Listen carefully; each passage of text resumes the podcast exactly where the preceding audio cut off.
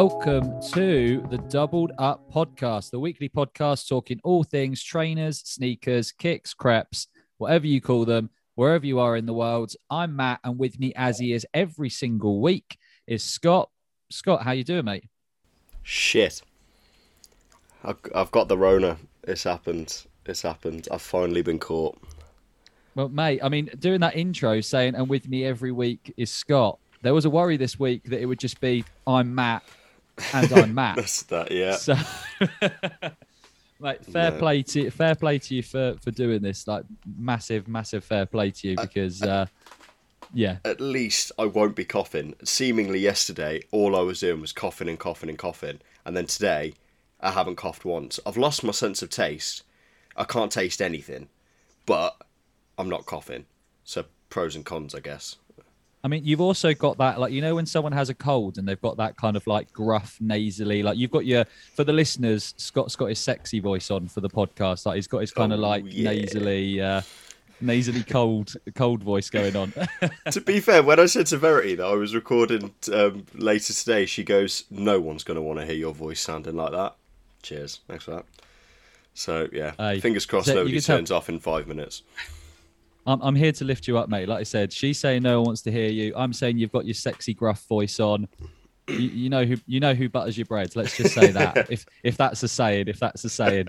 But uh, b- b- before we go on some weird tangent like we always do at the beginning of these podcasts, uh, Scott, we'll get our uh, guest involved nice and early. So Scott, this week um, we've got uh, we, our guest is another like industry insider. In fact, uh, this week's guest was recommended by our previous guest, our previous industry insider, Aaron Barton. So shout out to uh, Aaron.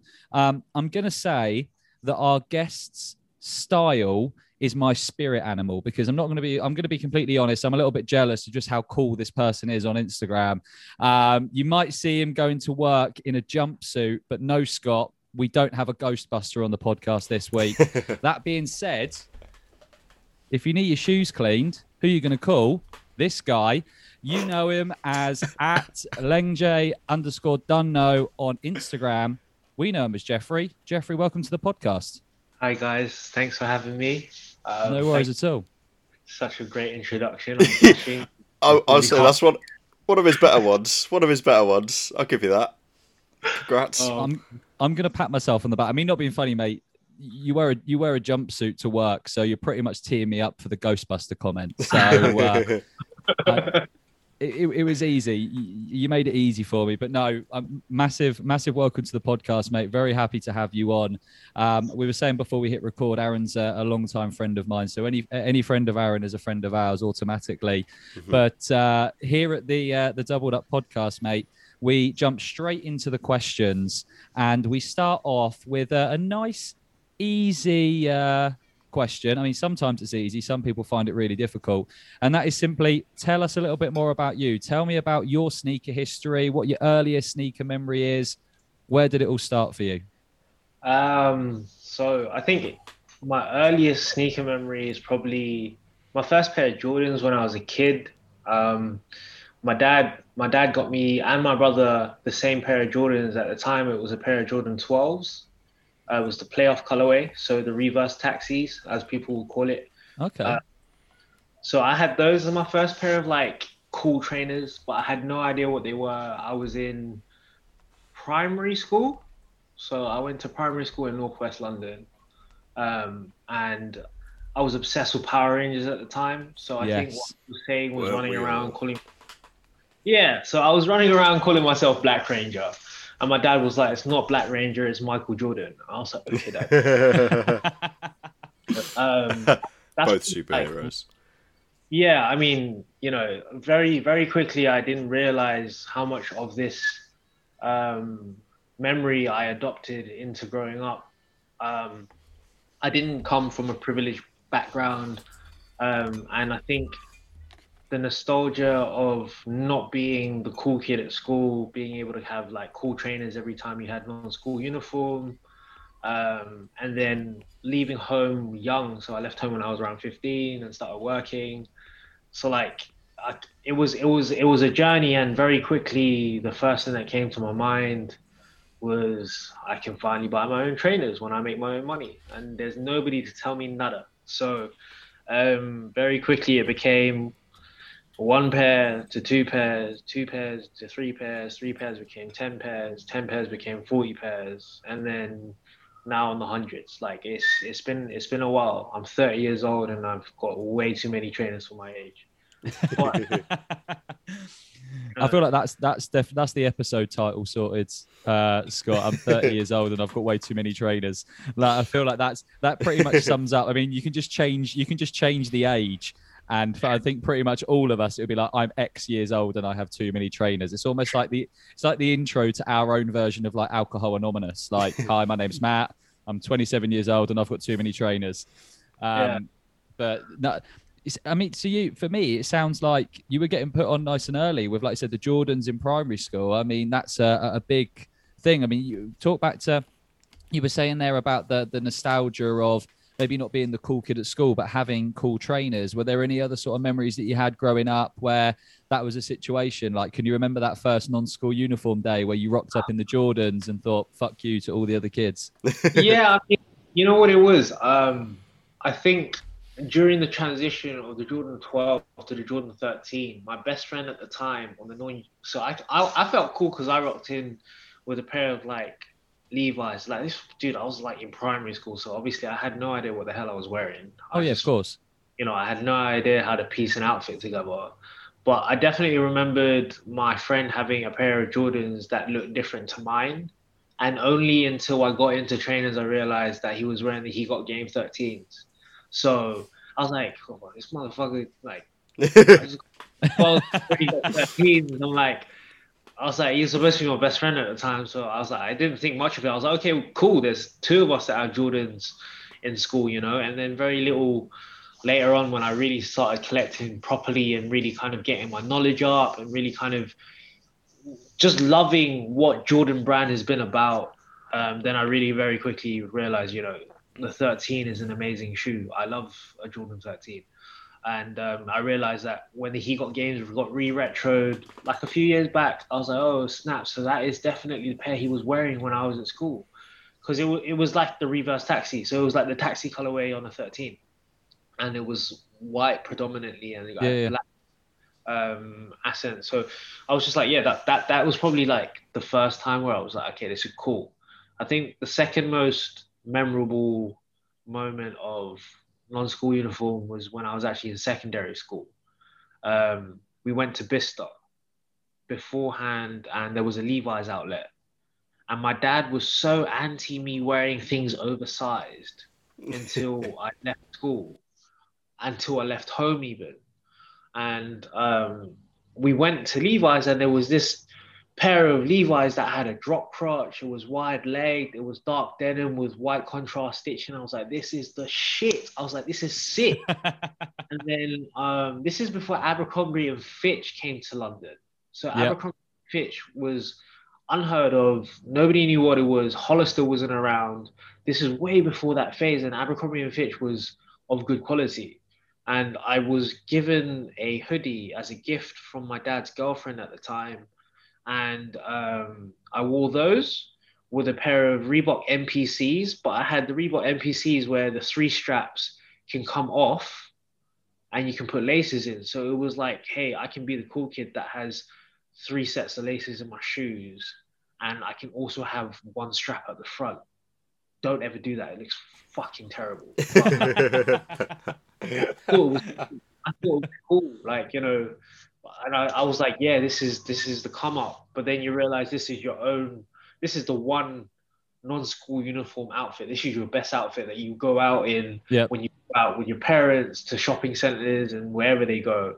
This is also the one outfit you're flexing at school. So by the time you come to the next non-school uniform, like the thing was is all the cool kids at school would have the latest Reebok workouts. They'll have the latest um, 90s. They'll had I remember JD exclusive MX 90s with the Just Do It bags. So you had the 90s with the contrast stitching. Yep. So you had black 90s with the baby blue stitching that goes with the baby blue Just Do It bag. You know, and that was their school uniform. That was not non-school uniform. So I was like, these cool kids are way. I mean, like they were cool, cool. Um, and then um, I think very quickly that's kind of where I was like, because I didn't come from a privileged background, and when I started working on my own after I finished my well, didn't finish my A levels, but when I left college, I really took kind of like the whole idea under my wing, and I got inspired by a few people that I'd like to say have kind of mentored me and nurtured me in the game. Um, one of them being Daniel Daniel Core. Um, he's a he's a triple OG in my eyes. He I met him queuing out for some trainers as well. Uh, I think it was one of the first queues I ever queued out for. I turned 18. Um, I was not intending to queue out for trainers, but I got smashed. I got smashed.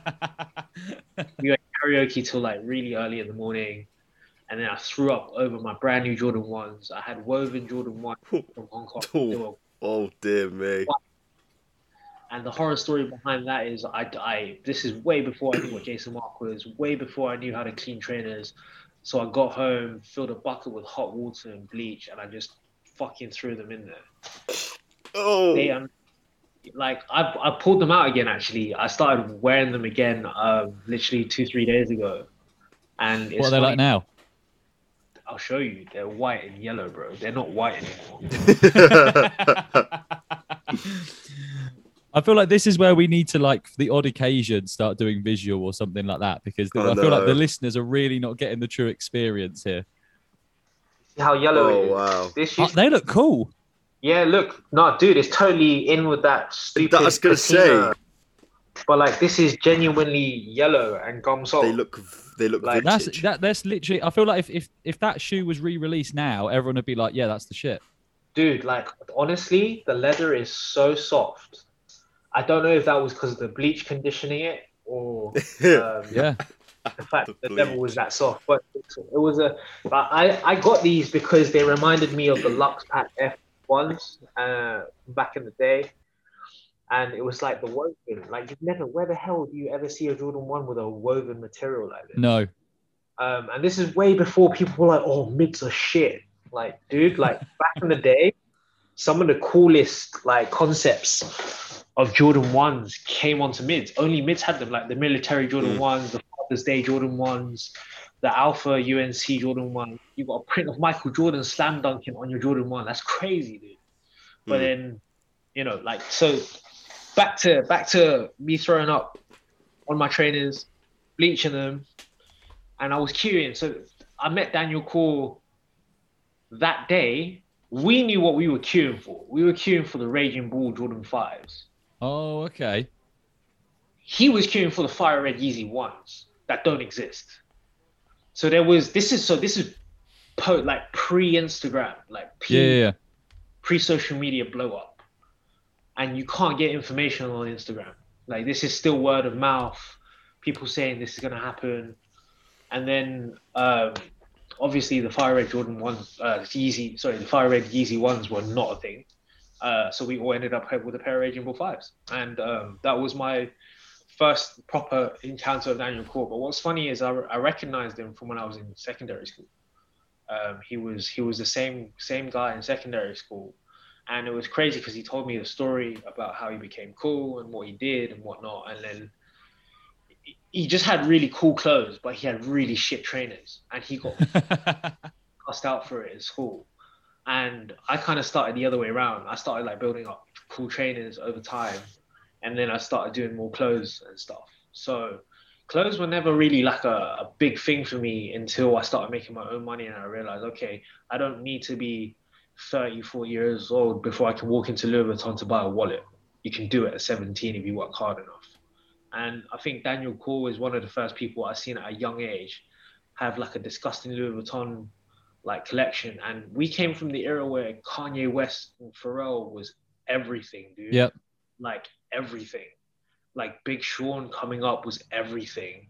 Kid Cudi coming up was everything. So that was like probably the, the best era of, of hip hop for my generation.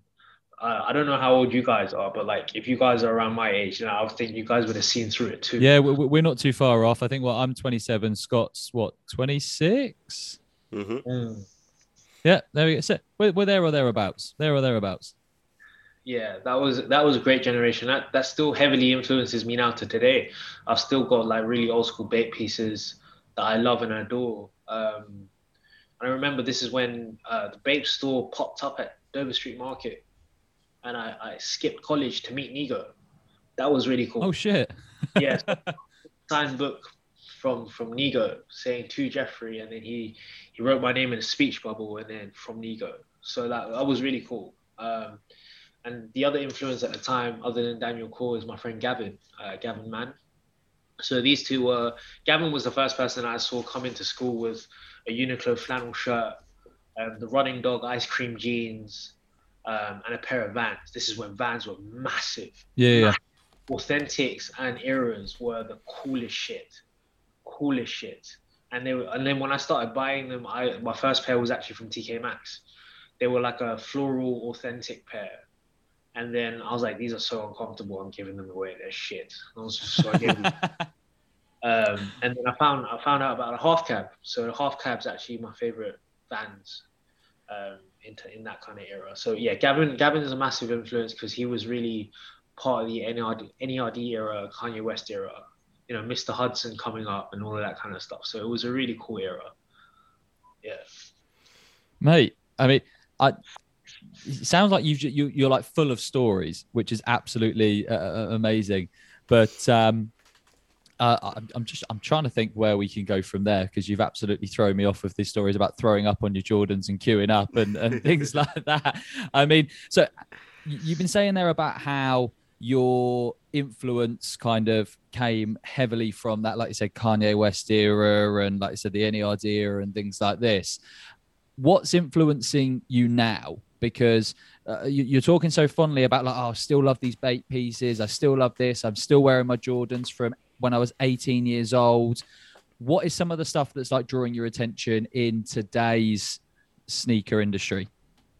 Um, the resurgence of the Nike Dunk was something I waited like 10, 12 years for minimum. Like I was like in the last 10, 12 years.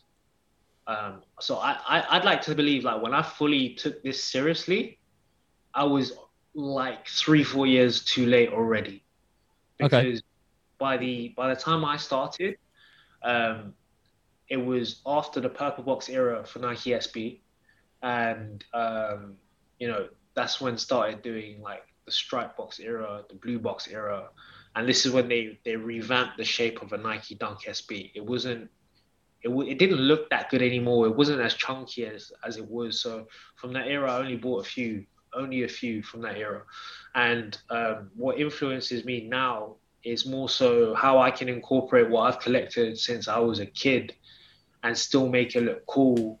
Because the thing is, right, I don't think um, what influences me a lot is, I think, the Japanese side of the world. Because even when I was into Bape as a kid, um, that era was all Japanese US influence. And I am strictly the baggy of the belt. Like I've never done like skinny, skinny jeans. I've never done biker jeans. I mean, I've, I've tried to do biker jeans, but even when I do biker jeans like that, that flex, I'd get three sizes too big, so it's still baggy-ish. Yeah. yeah. So I, I like I love that era of, of of you know high fashion kind of twisting into streetwear before it was officially stamped, you know. But um, my influence comes I think more so the fact that I just want to make sure that I don't look like any other fucker on Instagram. That's my influence. Like I just I've always been a bit of a rebellion. Um, I've always gone against the gradient, and I think that's where my real influence comes from nowadays. It's just real people rather than oh I see I don't know Justin Bieber or uh, Travis Scott wear this, therefore I need to jump on this. I was like, dude, like I was on Dunks before Travis Scott. No offense. Do you know what I mean? Like I've been yeah. like honest, a lot of us was on this shit before these guys made it blow up. And I think this is where the fine line comes when people talk about, you know, culture vultures and then, you know, that that kind of I'm not a hater because I appreciate what they've done. Mm-hmm. But if I was maybe five to six years younger, I'd probably have been a hater, be like, these guys have fucked the game for everyone. Yeah. But you realize like there's so many aspects that have changed the game. And you've got kids that are younger than I was that are into the game. And Mhm. I thought I was late, and they are late, late because like they're doing it in like Gen Z, end of millennial Gen Z era. So like they have iPhones at the age of six. Yeah. I had to I had to save my pocket money to get like a, a Motorola with a VGA camera. Like it's such a different. Oh, you know, with the, the with days. the was infrared or Bluetooth though? Was yeah, it? before Bluetooth, dude. Like before Yeah. Bluetooth, so it was just kind of like, dude, like just getting a color screen was crazy. Do you know what I'm saying? Um, it's it's crazy because like I, I say this a lot um, to a lot of my friends that are quite senior in the game that are probably like 10 15 years on me you know and it's just crazy that i'm kind of a middle child in the game because i'm i know the elders the guys that shaped the culture and kind of made it what it is now and i looked up to these guys as were coming up so like if you want to talk about my real influences it's people that are still in the industry that came up from the bottom to get to the top that didn't forget where they came from. Those are my real influence. and i've tried to reciprocate the same energy from working for for for brands like stussy uh give me five um working for for for Jason Markk. Like the come up was from that. Like i wanted to make sure that whatever i represent is authentic. I'm not trying to be somebody else i'm not trying to yeah. pretend hmm. to be something that I'm not. If like I'm not gonna pretend like so I've got purple box SBs, right? But I'll tell you, I didn't buy that from the era. I wasn't there for the era. I was I was too hmm. young. And bruv, do the maths. The amount of people that love to pretend that they were about the era from buying stuff off eBay. Bro, like I don't know how much you guys are into HTM, but there's so many people in the industry that may even work for Nike Yep. Tend to be that kind of person and they're not that person.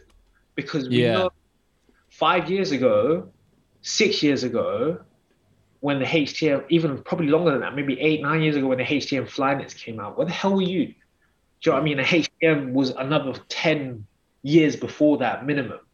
So you're talking about htm wovens like you've had it since like the early 2000s when i've seen pictures of you in the early 2000s wearing like a tight polo shirt with a horrible probably wearing something else. Like like well by all means fake it till you make it.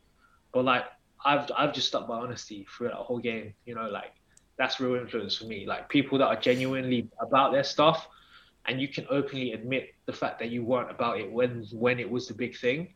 Hmm. i feel like that kind of influence that kind of conversation what's made me what makes me love the community and the culture because bro there's just too many people that are trying to fake it It's funny though that you say about like um like the whole culture and like influence and stuff like that because I find it funny that like you say you don't want to dress like everyone else but because of Instagram and because of all the like social media influencers everybody does dress the same now. Everybody wants the same shoes and I've heard on multiple other kind of like YouTube and all this where people are saying like everyone has their sneaker wall but they're all the same like every sneaker wall is the same. Like they've all got the same shoes. It's all the same jordans in different colors like and there's no originality uh, or seemingly any originality to it anymore. And like i say everybody's aspiring for that same thing and it's interesting. Like I say you're saying you weren't around for instagram. Um like you obviously before instagram kind of came up but yeah since then. It's like it's like they now have their own school uniform. Um, and it's funny because when I I working in private school before and on non- non-school uniform day, I remember I just got picked up the um, Yeezy 350 Zebra on the restock, went in, and I walk in and there's five kids in exactly the same shoes. I'm going home. So I went home changed because I'm not having that. And it's exactly that. Like people just are all wearing the same stuff these days and wanting the same thing. So all the things that are hyped almost Yeah. feel like they're not they're not that exclusive because like if you go to a pickup day, say at Offspring, everybody's wearing the same shoes. And I'm there like these are meant to be super limited, but everybody seems to have them. Like I mean, I, I miss the exclusivity of having something that somebody can't get. I know that sounds like I'm bottlenecking or gatekeeping a bit, but that's what the game was about. You know, individualism and you, you being unique to, to, to what you love and knowing what you know. But a lot of people would agree that social media has made that just so like attainable now. Like you know, a Yeah. release months before it. You've seen leaked pictures six months before it's come out, and you're like, this shit did not exist before. Like you couldn't do this before, and it just takes it takes the fun away from it. You know, like it's just not what it was. I, I like Scott said, you know, what why the why the hell do you want to look like every other person on Instagram, wanting all the same thing? Like, cool man, like you want to be an influencer real quick. You buy white shells from IKEA, you stock them up with every single colorway of the Jordan One that's released in the last two years, but you haven't got the love for it because of what it is. Yeah. You've got love for it because every other man's got it and you just want to be cool like them. It's just like, what the hell, dude? Like, I was like, two, I'll tell you what, two of the Jordan ones that I wanted forever that have come out in the last two years. Right? One of them is the black and gold Jordan 1 High. I've wanted that since I saw Cassie from Me and You, uh, the music video. Okay. I wanted, I wanted to buy the mids from back in the day. And um, the thing is, it's like I had multiple friends that have bought it since it was released in 2001, and the patent leather just creases and then rips, cracks, falls apart. So it's not not even worth kind of thinking to pay anything over. In fact, even trying to buy them now because they just won't. It's not sustainable. Yeah. But um, so I, when those came out, within a snap, I was like, I'm getting those. I don't care who likes them, who doesn't like. Them. Yeah. For yeah. me, that's a Grail Jordan One for me. That that's that's a real like if you know your shit, that Jordan One is a sick Jordan One. Because like when that that mid came out, it came out with the UNC patent leather and the Chicago One patent leather in 2001, and that was a beautiful shoe. The other Jordan One that came out recently, that also has gone under the radar, and I'm so happy it has is the purple, purple metallic Jordan ones. Um, I've Yeah. waited for re retro since um, the original re retro from I think 07 maybe oh eight no sorry that's light maybe it's like 2009 2010 where they done like the Jordan one high with the Jumpman on the back and they done the green they done the red but the purple was a US exclusive um, so when they done even though it was a woman's was even though it was a woman's release I was happy that I was able to get my size because Yeah. purple's my favorite color and I always wanted that that particular metallic of that Jordan one so I was like, you know, it's like as much as this hype shit is going on, like I, I, I scoop in where I can, and I, I, I come and take myself out of the equation where I where I can as well, because I'm not trying to be like everybody else. I just buy things for nostalgia, and I buy things because I genuinely love it for what it is. Um, so yeah, I, gue- I guess that's that's that's I mean what the game kind of lacks the authenticity. Like every other Jordan or that's a grail for me. Like, dude, like it's not even an original colorway, and you're calling it a grail. And it's like, like the term grail has been Oh, Yes. it, it, it's a term that we don't really like to use. Like I say, I think it's so many people use it for so many different things. It can mean different things. I think for some people, Grail means it's super expensive and they're never going to buy it because StockX says it's 10 grand. For other Yeah. people, like you've recently, you had like the Sprite LeBron eights came out, and there was a lot like we spoke to um, a couple of people from Canada, and they were like, "That's a grail for me because I remember watching LeBron play. Like it's a shoe that probably didn't even hit raffles. It's a shoe that's probably sitting on shelves still, but it's got the nostalgia. So I feel like as a word, um, grail just it's such an a word in itself that is individual to you. Some people it means it's a super expensive shoe that I'm never going to afford. For other people, it means that it's got a memory attached to it. For other people, it'll be other things. So, I mean, it's a word that is just some sort of like bastardized phrase in the the sneaker industry nowadays that people just throw around when they really want a shoe. Yeah. But um, one of the things I want to go back to, Jeffrey, is you were saying earlier some of the influences for you are those people that like you grew up with in the sneaker industry, people that worked at certain retailers or worked at stores, people that were in the industry then and people that are in the industry now. And we'd be silly to, to chat with you today without talking about your involvement in the sneaker industry. Currently, you're working for Jason Markk. Um, one of the questions I w- I wanted to ask you was, um, with your current occupation with Jason Markk, um, that in itself is kind of a, I don't want to say niche area of the industry, but when people think about getting into the sneaker industry, they think maybe retail or they think design or they think whatever. And obviously, you're working for a brand that is so synonymous in the um, industry, but they but you clean shoes. Like, what kind of gravitated you to that side of the industry and kind of how did you start working with Jason? I know you said earlier that you were working with other brands before. That was going to be another one of my questions. Yeah. But uh, tell us a little bit about what you do now within the industry. Um, so uh, my current role right now, um, I look after the marketing with Jason Markk in Europe and the UK. So um, I'm kind of, I, so that's my title. Um, so I, I kind of like look after all the retail spaces and um, that stock our product. I kind of give them marketing support, training support, product knowledge. And then the other side of it is content creation. So I do a lot of shooting for Jason Markk.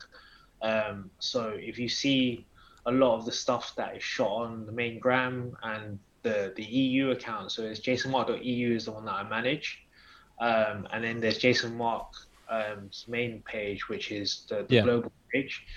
That's the stuff that I kind of do uh, as well, content creation, photography, and just kind of working with a team to just develop um, just cool ways of pushing our product. Um, but I, I, started actually working for Jason Markk when I was a hairdresser. Um, so it was funny because uh, I met a very important person in my life that likes to be behind the scene. And when I say like people who are OG, like she is super OG, and that's Mary Jane. Um, some people might know her name, some people might not, but um, she's the reason I ended up working in this industry. And um, it's funny that you said like, how did I end up choosing this as a niche? to kind of get myself into the footwear industry. Like, if I'm going to be perfectly honest with you, I had no fucking idea how I was going to end up working in this industry. Uh, if I'll be perfectly honest with you, like, I met her from washing her hair. My boss at the time, when I was working at hairdressers like, "You're gonna really love my client." I was like, "Why?" She works for Stussy. I was like, "Who the fuck works for Stussy?" There's no store in the UK, nothing. So this is like when I was still, you know, I was about my kicks, but like I wasn't really behind the scenes like that. I was in my early 20s. Um, so I was just kind of like, okay, cool, whatever. Like, you say what it is. And when I met her, she was just like super humble, super cool. And she would only come to the hairdressers twice, twice a year. Um, and she'd always ask me to wash her hair because I was the only one that wouldn't pull her earrings out when washing her hair. And I'd give her a head without pulling her hair out as well. So she tipped me a fiver um, twice a year and um, very quickly we developed a relationship. She found out that I really like trainers, and then one of the first jobs that I ever worked for Jason Markk was a Crep City activation in and a Nike Town activation. So this is when Air Max Day first became a real, real big thing. So I would like to say 2016 um, was where like there was a massive installation in Nike. Um, and yeah, that's that's how I kind of proved my worth. I, I, started from the very bottom, being one of these guys that are employed uh, on a part-time basis to do events, to cover the events. But um, I was using the brand um, for a good few years before I joined the team. Um, and then I met Jason, which was like, holy shit! I met the fucking founder of Jason Markk. I was oh, like, shit. Um, and like I can call him a brother, family now. And like a lot of people will be like, you know, have you met Jason? Do you know him? And I was like, the facade makes it seem like, you know, Jason's fucking out of the world and you can't get hold of him. It's not true. Like Jason Markk, if there's one thing that I'm proud to really say about Jason Markk is that we're a tight knit family. Um, you know, like we we we it was hard to get a job with Jason Markk um, because it, was kind of one of those things in the industry that I think a lot of people will agree is if you know people, then you kind of get recommended and then you kind of trickle your way through into the industry. Um, and I ended up working for Stussy before working for Jason Markk full time. Um, and this is because I, I, actually suffer from skin problems. So I lost my job at, as a hairdresser because my skin problems got really bad. And at this point, I had already worked with Mary Jane several times, uh, working for Jason Markk. And I just said to her, like, I am fucked right now. I've lost my job. My life is literally falling apart. Um, is there any way I can get a job somehow? I don't care where it is. Do you think you can line anything up for me? She goes, Give me a few days. I'll give you a call back. Within like a day, she called me, Hey, there's a two week temp, temp position working for logistics at Stussy. I was like, what? I was like, what? I was like, I just said any job. You got me a job at Stussy for two weeks. I was like, fuck it, two weeks. So um, I stepped my game up, walked into a job that I've never been experienced in. But I'm a, I'm a person that that's um, good with numbers. Um, in logistics is picking and packing, and I'm just a very uh, meticulous person uh, as a whole. So um, very quickly after the first week of temping with them, the second week they offered me a full time job.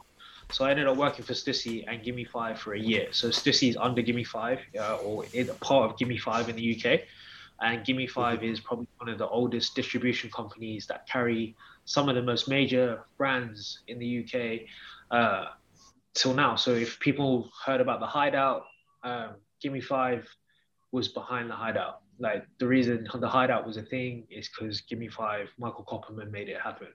Uh, Mary Jane made it happen. So like these guys are industry pioneers. So I've I've so I've just tripped into in like a job that I didn't even know existed. Yeah. And I'm working for a company that has so much heritage that kind of just kind of just sucked me into the game. So when I was a hairdresser, I was convinced that I was out of the game.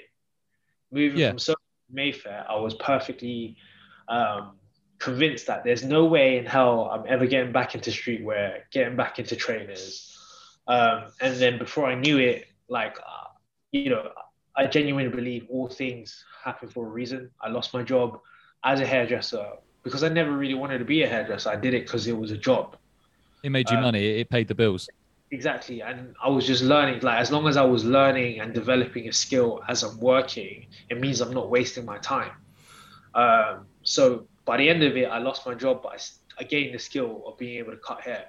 Um, and then came the job at Stussy, and then I became full time. And I held out working at Stussy until um, Jason was ready to open a drop off service. So it, it was talks of a London drop off service opening for years.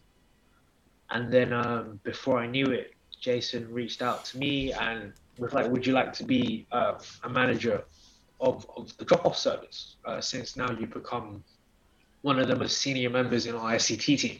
So, an SCT is a sneaker care technician where you look after the well being of people's trainers. Like, you know how to clean the trainers ins and out. As soon as we opened the drop off service, I became the SCT manager. So, I trained the staff up, taught them like the tricks of the trade, and then Jonathan from LA came over to.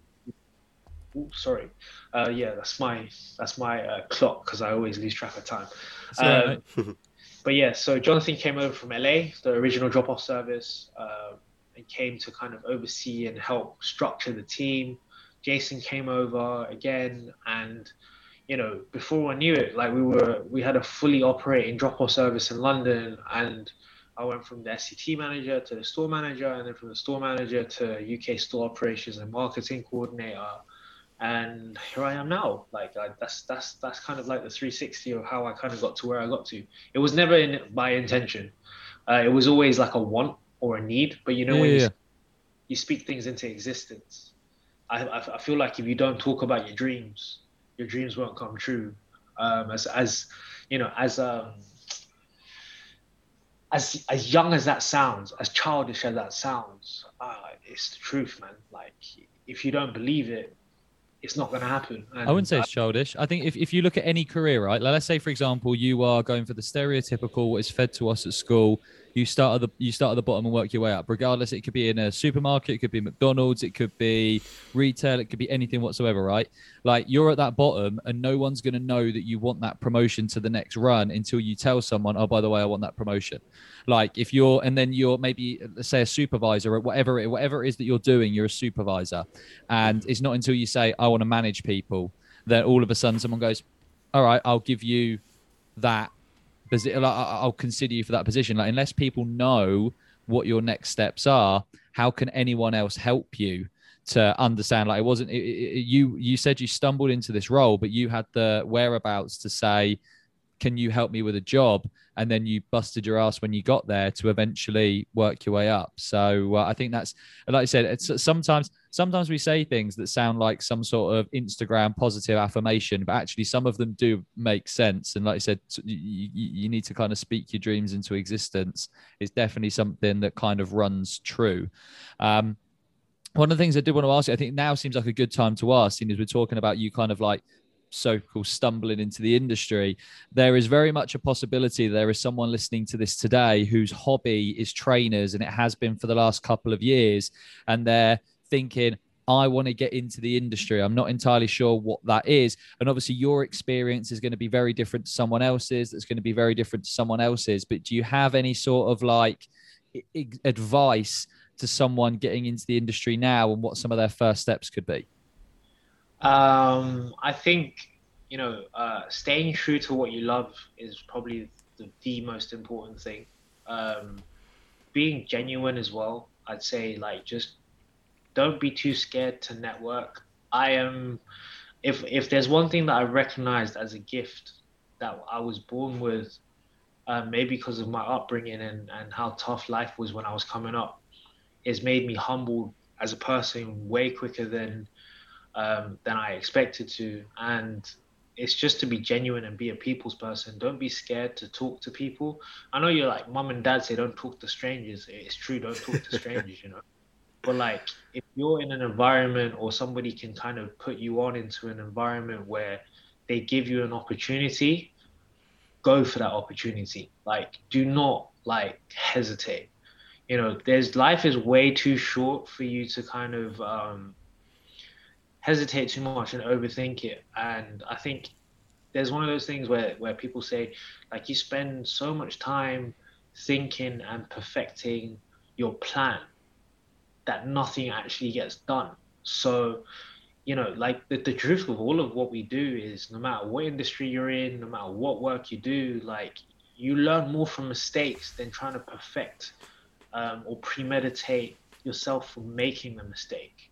So don't be afraid to make mistakes, but also don't be afraid to own up to it too, because being honest and genuine and and genuinely caring for what you love will get you a lot farther than you know trying to follow a celebrity and dress like them and pretend that you're super cool with 25,000 followers like your shit becomes generic you know um, and social media is a powerful tool don't get me wrong right Yep. But go out there and meet people, like really meet people.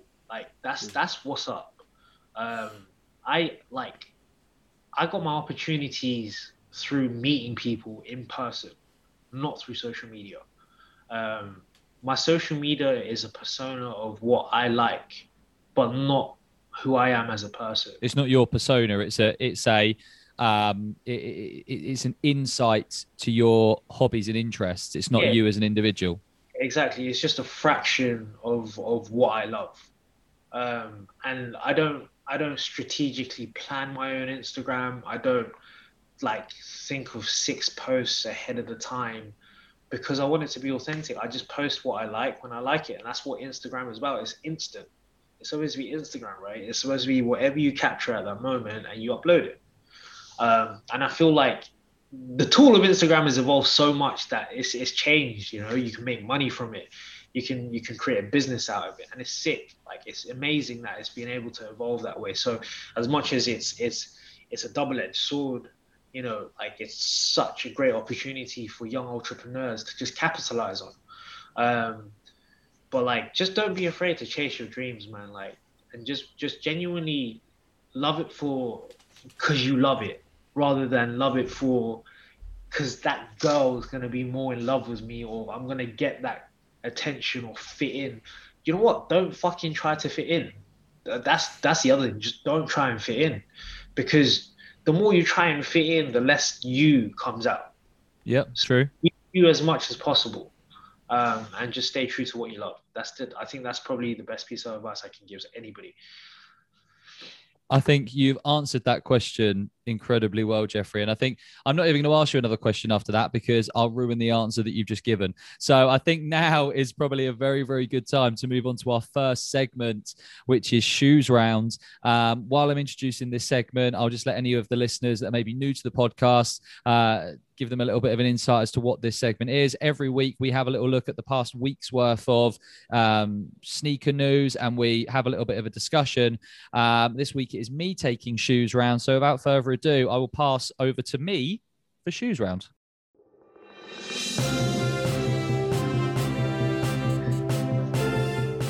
So, as I said, so Jeffrey, it is me taking shoes around this week. When I take shoes rounds, I get very, very serious. We are only a couple of episodes away from me like going and like doing a, a mid-episode change into a, a like suit and tie or something like that because you've been taken out of the Double Up podcast studio and you are now in the shoes round studio. Um, however, this is a very quiet week when it comes to news. Uh, there isn't a whole lot to really start chatting about, and you can tell that it is a quiet week because for the what seems like 100th time of 2021, Virgil is uh, on our lips. So the first news story that we are going to talk about today isn't really much of a news story. It's more of a kind of continuation from previous news stories. It is that this week we have finally seen an explanation to the 50. Um, I feel like the whole way through 2021, the 50 has been the talking topic of YouTube, podcasts, blogs, Instagram pages, whether it's good news or bad news, people saying they're loving it, people say it's unimaginative, people hate it, people do whatever.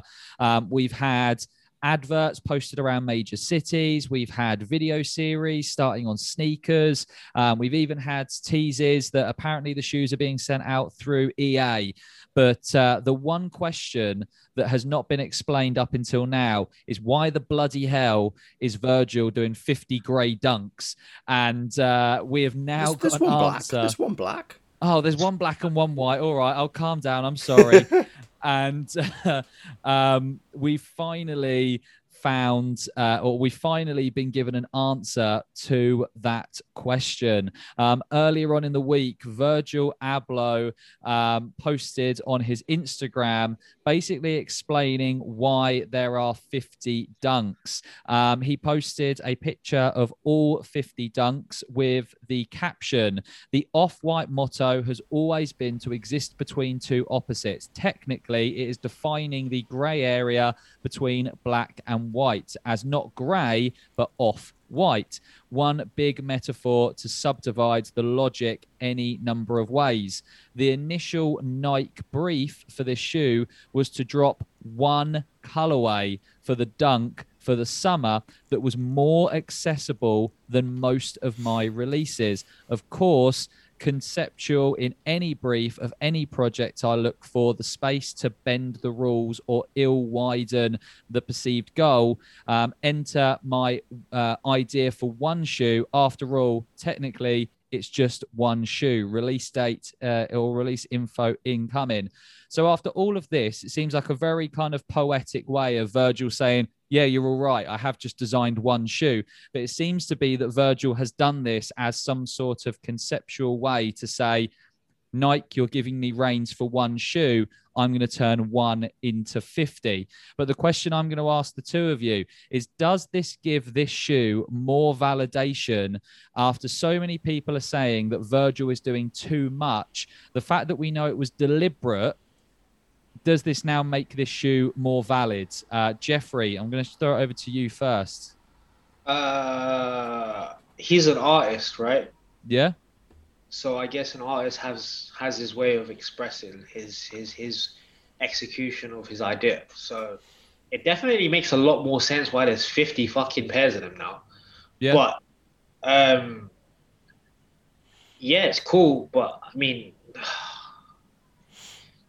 I want to see who's going to collect all 50 of them. Oh, it, I want to see like the Pokemon card equivalent for this. Like instead of like some binder where you put your Pokemon cards, I want to see like plastic sleeves where people are like putting shoes in and collecting them all or something like that. You know, Like you're that. gonna see, you're gonna see white walls full of these. dunks. it's not gonna be Jordan ones anymore. You're gonna see 50 pairs of these dunks. I think out of the 50, I like one, and Out of one interest, which one? Which one is it? be number one Oh, If so you that- like number one? because the number one reminds me of the uh the Air Force One. The uh, I think was it is it is it MC no MoMA? Is it a MoMA? Yeah, yeah, yeah, yeah, yeah, yeah. The original, the the original. no, The MoMA was the black one, wasn't it? I don't know what the I don't know what the the white Complex. one. Yeah, The yeah, yeah. com- yeah, it's the complex. I think it's the complex one, the Air Force 100 one. yeah, yeah, yeah. Yeah, Mm. so that's that's the one that I really like. I've wanted that Air Force forever. So now that it's on a dunk, I like dunks as much as I do Air Forces. So if I was to try and go for a pair, which I probably won't, it'd be the first pair because that one's the most um, non-grey pair. So it's white with a silver swoosh and then like a sail midsole. Yeah, I'm yeah. here. I'm here for that. Um, the last pair is like the MoMA, Yeah, yeah. But I just don't like an all black dunk with a silver swoosh. I think it's like if you just do it, you do it all black, right? You don't. you Yeah, don't you do- don't mess with it with the silver swoosh or something like that. I mean, I'm not really. It's. Uh, I feel like every time we get a new guest on, I have to explain. I'm not very much of a Nike fan. I mean, my my area of expertise is definitely more three stripes. So for me, I see 50 dunks and think, meh. Um, regardless of what the colorway is. In fact, the only one that I like is, and I don't even know what number it is, but there's one where basically it's also got like a white noodle strap over the top and then like a green tongue. And it's only because my like OCD inside of me hates the fact that all of the noodle laces are different colors to the uh, the tongues. So Uh-huh. like I- I'm happy with the like the white noodle tongue, uh, the white noodle lace, and then the the colorful tongue. That will do me, but uh, it's still not something that I'm going to be going for. I mean, Scott, when I first started reading out the uh, news story, you got very very close to the video and you were screwing up your face. So uh, are you still not sold by Virgil's justification of why there are 50 dunks? The fuck is he talking about? I'm sorry, but like, he, so he was told to make one shoe, and somehow he he ended 50. up with fifty. And he's like, well, technically, it's the same shoe. Well, it's the same silhouette. Don't know about the same shoe. It's different materials, different colours. So it's not the same shoe. It's the same silhouette. That's like saying Nike has made only one Jordan ever. Same shoe, just different colours, but it doesn't count. It literally makes no sense whatsoever. But it clearly shows that if he was told to make one shoe, if it was true, and he said, No, I want to make 50, you can see who kind of has the power in that relationship there. That's quite interesting you've said that because so many people, obviously, when Kanye left Nike and went over to Adidas, and obviously you've seen Jerry Lorenzo moving over to Adidas, you've seen Sean Wotherspoon moving over to Adidas. So many people were saying that these big stars were moving away from Nike because Adidas were probably giving them more creative control. This actually could be evidence that Nike are going, oh shit, let's give this guy like like you said, if if if you walk into a boardroom and say, Virgil, we want you to make one shoe that's really available, and he goes, hold my beer, here's 50. Like there's got to be a certain amount of creative control there for him to say, I want you to release 50 shoes in which 48 of them are essentially the same colorway with a different colored noodle on it. Like it's it, it, maybe Nike are starting to give more creative control to their designers. I mean, it, it's 50 pairs, so, and like I said, rumours are apparently they'll all be through early access at some point, whether that's true or not, again, don't know. But if there's 50 pairs, I'd be of the opinion that if you really want a pair of those dunks, you sh- you will be able to get a pair. Um, you would hope even resale won't be too much with there being 50 of them, but again, who knows? It's all fucked. But in yeah, unless that he says accessible, like in terms of colorway, very easy to wear, very accessible to anybody. You can just throw them on, but it's off white, so will it be? Who knows? I, I don't know. It just seems silly to me. Still, I don't care about the justification. Like it, it's fifty shoes of so similar. It like I get the materials, like there's shifts in materials and that, but we haven't seen enough to to see what makes each of those Yeah. shoes special in terms of materials. So maybe it'll come out that there is something like a bit more to them, but otherwise, if, no, no.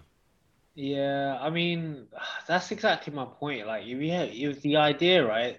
Okay, so if the concept is to have one pair of dunks that is overly accessible for everybody to get, now you've made 50 of them. Does that mean all 50 of them are now limited?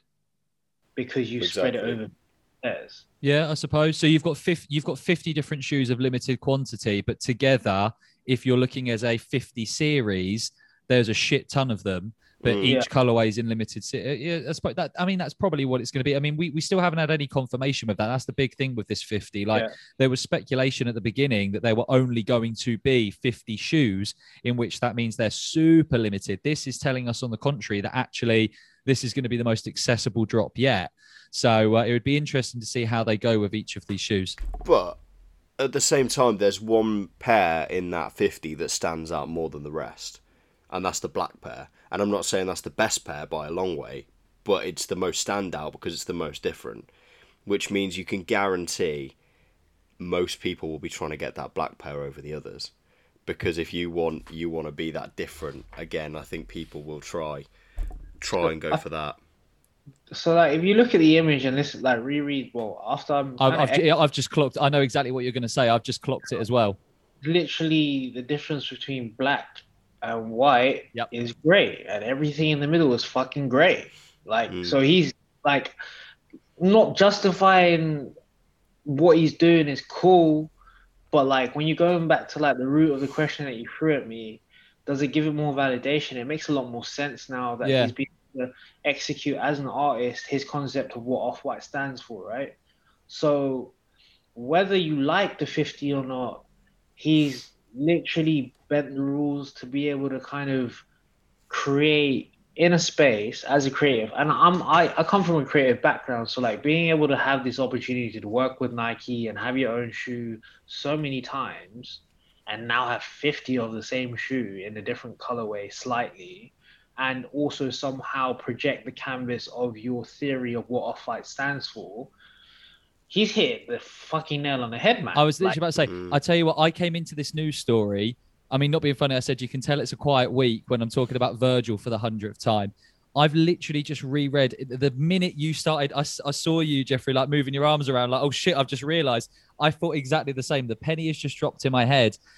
I still don't see why there has to be 50 of them, but actually rereading that caption of the the the, the idea of off white is finding the in between between white and black, it now makes so much sense why number one is white, number 50 is black, and Yeah. there are 48 other shoes that are grey. I don't think Yeah. we need 48 of them still, but I'm answering my own question. I actually think this collaboration is now more valid because of what he said.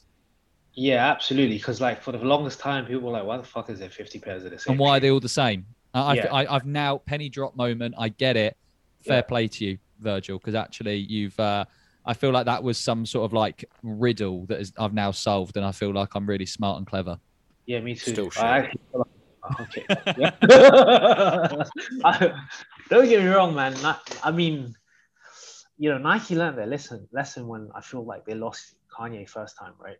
So that's why the reins of creativity has changed so much. Like for the fact that, you know, even though it's not part of this sh- shoes round, but like, you know, the fragment Travis Jordan one, it's based off the OG Royal prototype. In in my in my Nike Chronicles book, I've seen that colorway, and Nike's allowed him to flip, not just flip the swoosh. Like you gotta remember something, right? Nike were very sensitive about anybody fucking around with the swoosh. They've always, you know, like the original Supreme SB samples. Instead of the stars, it was full of Nike branding, and they were so anti that that that's why that sample never made it. And now you're allowing people to change the color of the swoosh, you know, re-endorse the swoosh with their own branding, flip the swoosh backwards. You got the Benji SB Dunks where you overbranded the whole shoe with the, the Love that shoe. Love Yeah, that like- shoe. There's there's just so much to Nike, and you know, it's like I feel, I feel like people sometimes forget that the team changes with the times, you know, and the team is probably young now. That's why there's so much innovation in the kitchen. Yeah. Not saying, not saying fucking 50 pairs of the same shoe is innovation, but to be able to exercise the artistic expression of what the brand stands for is something that's actually not been done before.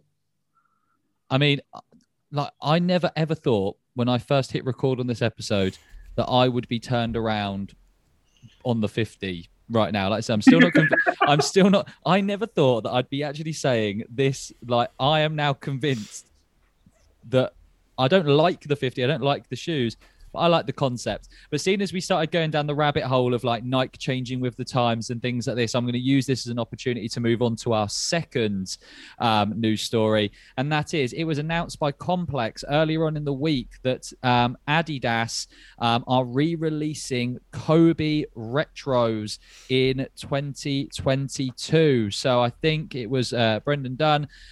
Per complex sneakers. Um, basically uh, dropped the story that uh, Adidas are re releasing um, two silhouettes, one being the Crazy One, aka the Kobe One, aka basically a toaster oven on your foot, and the Crazy 97 EQT, aka the EQT Elevation. Both shoes that Kobe wore early on in his career. The uh, Crazy 97 EQT, formerly known as the EQT Elevation, is what Kobe wore in his rookie year in 1997. And the Crazy One, aka the Kobe One, um, was his signature shoe back in 2001 basically complex were able to see a document that showcased two colorways of the eqt um, elevation um, releasing for what seems to be all-star weekend 2022 with the crazy one or Kobe one in that kind of yellow, white, black colorway, that iconic yellow colorway to be released in April 2022. Now, there was no official spokesperson that would give a comment from Adidas, um, but this is incredibly interesting following the controversy with Nike and obviously Co- and the, uh, the, the Kobe Bryant brand kind of parting ways. And uh, I suppose my question to the two of you is: um, Is this some sort of redemption for Kobe fans. So, what do we think? Is this Adidas honoring Kobe, or is this Adidas trying to capitalize on the fact that Nike have fucked up and lost the Kobe brand? So, uh, Scott, over to you first on this one. What do you reckon? I mean, yeah, it's a fuck up on Nike's behalf, isn't it? Like, they've opened the door for brands like Adidas to to like say to capitalize on this because if Kobe isn't tied, then all of a sudden, yeah, if Vanessa turns around to Adidas and goes, right, let's retro some of his older shoes on Adidas, you know, it, Kobe fans will be all over that. Um, and it'd be the same if, like, you wait, if it, I'm not saying it would ever happen, and it would never happen, but if MJ ever left Nike, you watch, uh, you, you'd see Adidas create a forum that is to do with MJ because that is the shoe that he wanted to play in. Um, and he wanted a collab.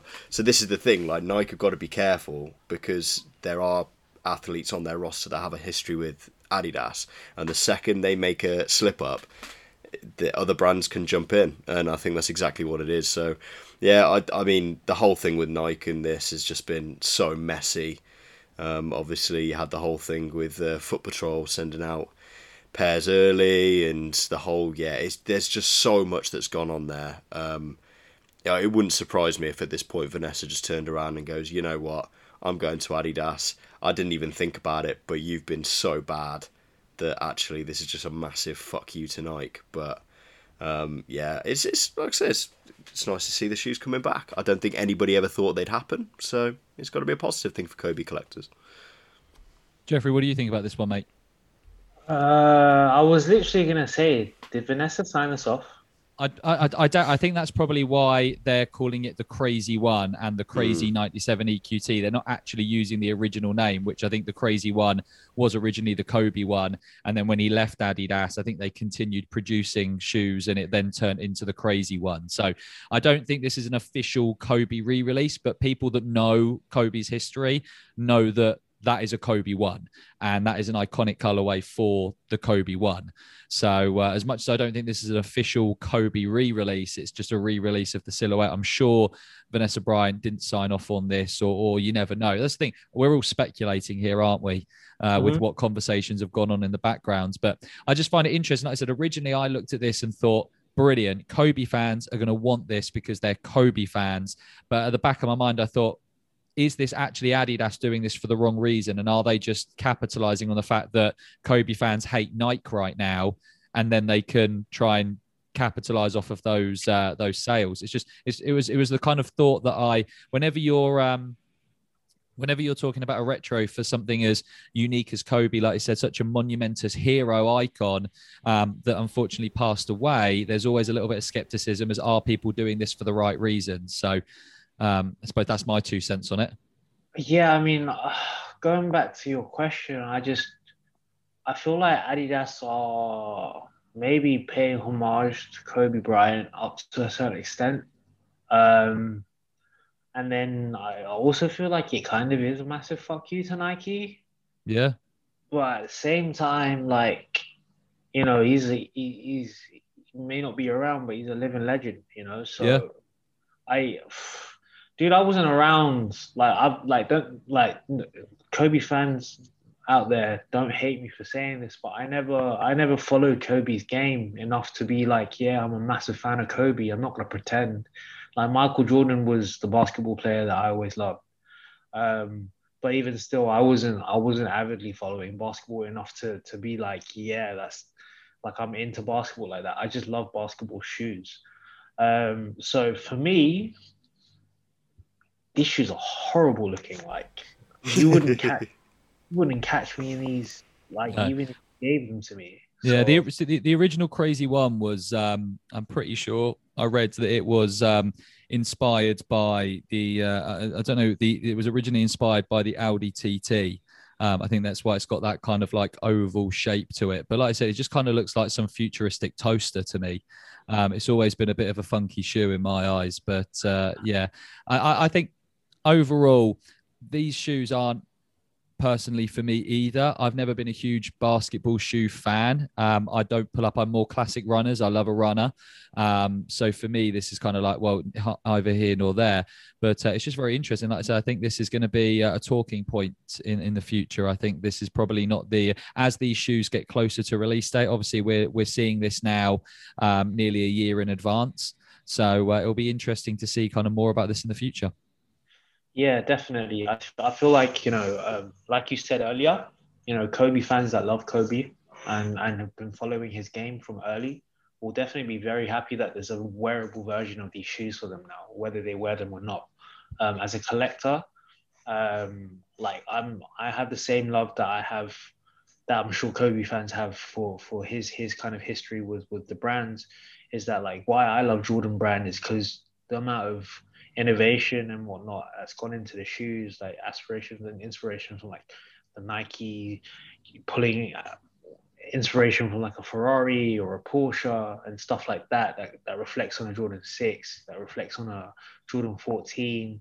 You know, like that kind of stuff is is what makes this stuff, you know, Cool. memorable and collectible. Yeah. So I mean, good, good on, good on Adidas being able to kind of do this for for Kobe fans. But I, at the same time, I hope it's genuinely for the right reason rather than the wrong. Absolutely spot on. Couldn't agree more. Well, I think that's probably a good time to, like I said, it was it was a small. We I think we've managed to we've we've managed to turn a, a mountain out of a molehill. To be perfectly honest, there with those, like I said, me starting off with a quiet week, we've managed to kind of go to town with those news stories. Um, what we'll do now, we're going to move on to our second segment, which is double up, double down, which we said last week is in connection with at tidy tie dye. So just to give you an idea of what this segment is all about, if you're new to the podcast, uh, every single week we have a little look at some upcoming releases. Uh, we pick a shoe that we like, aka a double up, a shoe that we dislike, aka a double down, and a shoe that we think is going to fly a little bit under the radar, our sleeper pick. So uh, without further ado, I'll pass over to Scott for double up, double down.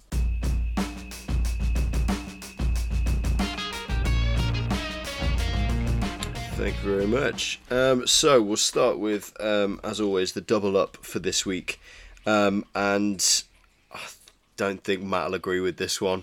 Um, however, it is the Air Max One Clot, um, the final pair in the Kiss of Death series, um, to release on the twentieth of July via Juice Store, um, and that there'll be worldwide um, release. Uh, there's a bit of history to this shoe. Um, so in 2006, um, Kanye West Touch the Sky Tour, brought him to Hong Kong, and was his only stop in Asia.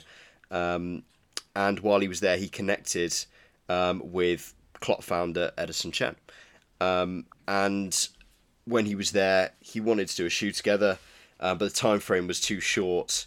So he said, "Just go and make a Nike ID, and we'll do it that way." So that's what they did.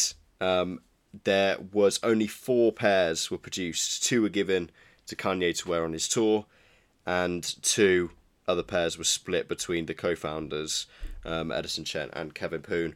But they are re-releasing, um, and there's some different touches on it this time. Um, you've got slightly wider mesh on the toe box.